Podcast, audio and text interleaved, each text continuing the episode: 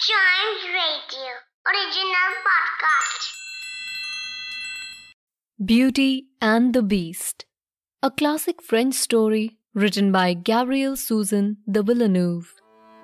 Once upon a time, in a far off country, there lived a rich merchant. He had six sons and six daughters. Suddenly, misfortune befell upon them. Their house caught fire and all their assets were burnt to ashes.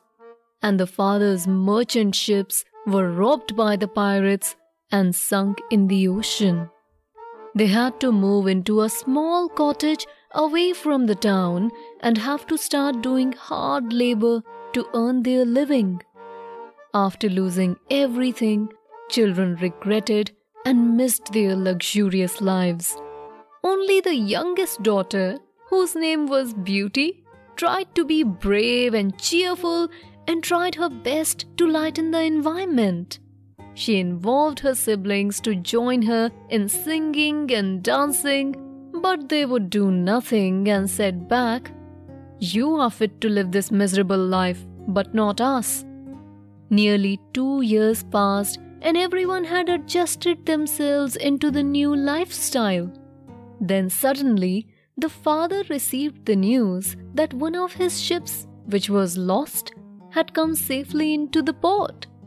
Everyone got excited and thought that their days of struggles were now over. Father asked everyone to wait for a few days until he returns from the port after checking the status of the ship.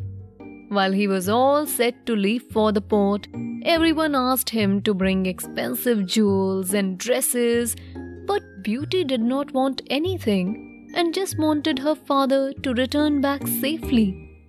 When her father insisted, she said, Well, dear father, if you insist, I want a red rose. I have not seen one since we shifted here. After a long journey, Merchant finally found his ship, but it was in a bad state and was seized by the authorities. With nothing to salvage, he decided to return back home, thinking, I should reach home before the weather gets worse. It will just take me a few hours to get through this forest.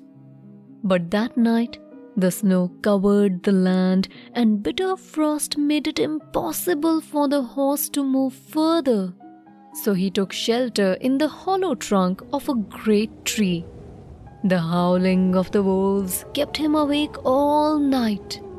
By next morning, snow had covered up every path and he did not know which way to go. But he kept moving forward, thinking that he will find some shelter. On his way, he came across a beautiful palace which was full of green trees and bushes. Merchant got off his horse and went inside. As he opened the door, he was surprised.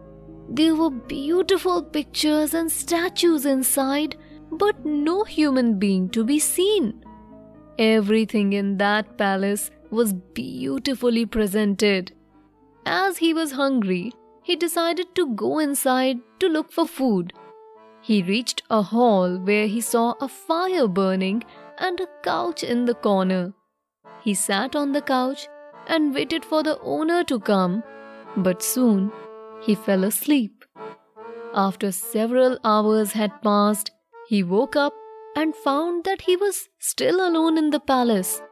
Then he saw a table on which delicious food was laid out, so he couldn't control himself.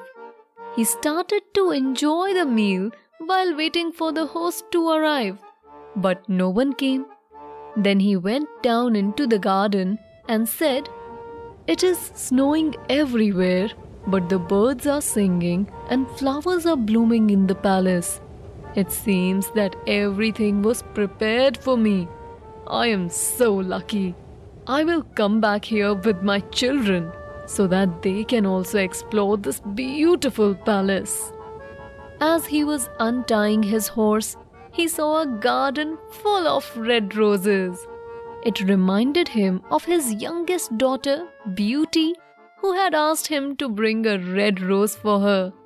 He stopped and picked one rose from the garden.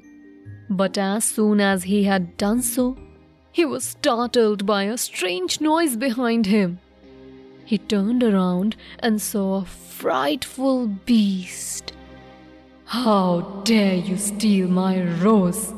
I was being so kind to you and gave you shelter and food. Is this the way to thank anyone? Now I will not forgive you.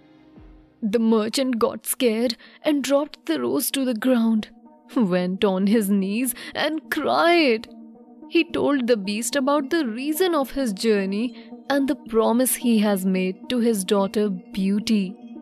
Then Beast said, I will let you go only on one condition that you will give me one of your daughters. Merchant cried, It was it was my fault. Please don't ask for my daughter. Punish me instead. The beast ignored his request and said, Horse is ready in the courtyard to take you home, and it will also bring you back here after a month along with one of your daughters. Take a rose to beauty and remember your promise. Merchant left from there after acknowledging Beast's promise. When he reached his cottage, he narrated the whole story to his sons and daughters. Sons started making plans to kill the beast, but father reminded them that he had promised Beast to come back with one of the daughters. Listening to this, Beauty said, It is all because of me. I did not know that I would have to pay such a heavy price for a rose. I will go with you, father. When she started the journey with her father, Beauty was not afraid at all. While they were traveling towards the palace, wonderful fireworks started to go off in all directions. Merchant and Beauty reached the palace of orange trees and saw that the palace was brilliantly lit from roof to the ground, and music sounded softly from the courtyard. They went inside and saw everything was prepared for them. Soon they heard the loud footsteps of the beast. As he was coming from the stairs, Beauty saw him and was terrified. She gathered some courage and greeted him. After looking at her, the beast said, Good evening. Have you come here by your own choice? And will you be happy to stay here after your father leaves? Beauty nodded her head in approval. Looking at the merchant, the beast said, You should leave the palace tomorrow and must never expect to see my palace again. Merchant rested there for the night, and the next day he left the palace after saying his goodbye to Beauty. Beauty started to live in the palace. One day, while wandering around, she came across some rooms which were filled with books, statues, pictures, and paintings. As she was observing the paintings, she saw a handsome prince and thought to herself, Who is he? I think this palace belongs to this prince, but the beast must have locked him up somewhere. After nearly a month has passed living in the palace, where her every wish was catered to, Beauty started to feel homesick. She asked the beast if she could go and see her family for once. Beast agreed to her demand only on one condition that she must be back in exactly one week's time. Beast gave her an enchanted ring, which, when turned thrice, will take her to her family home and back, and also said, You only have one week. If you don't return as you have promised, you will never find me. Her family was very happy to see her and all the riches and grand clothes she got to possess in the beast's palace. They tried to persuade her to stay with them and also to marry another handsome man. But Beauty did not budge from her promise to the beast.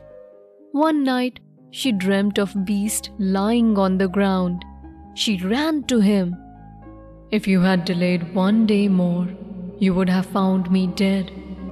Beauty was terrified by this dream, and the next morning she said goodbye to her father and her siblings. She turned her enchanted ring and said firmly, I wish to go back to my palace and see my beast again. As soon as she returned back to the palace, she started looking for the beast. When she could not find him, she went to the garden and saw the beast lying there motionless. She was terrified and said, Oh, is he is he dead? It is all my fault as I got late in coming back. But then she saw him breathing and he said softly, You came on time. I thought I would never see you again. Then Beauty expressed her love for the beast. Beast asked her if she will marry him, and Beauty nodded sheepishly. Suddenly, the palace was lighted up with fireworks. Beast suddenly transformed into the handsome prince whose photos Beauty had seen all over the palace. The curse on the prince was finally broken as he has now found true love. The charming prince and beauty got married in a pompous ceremony where her entire family was also invited, and they both lived happily ever after.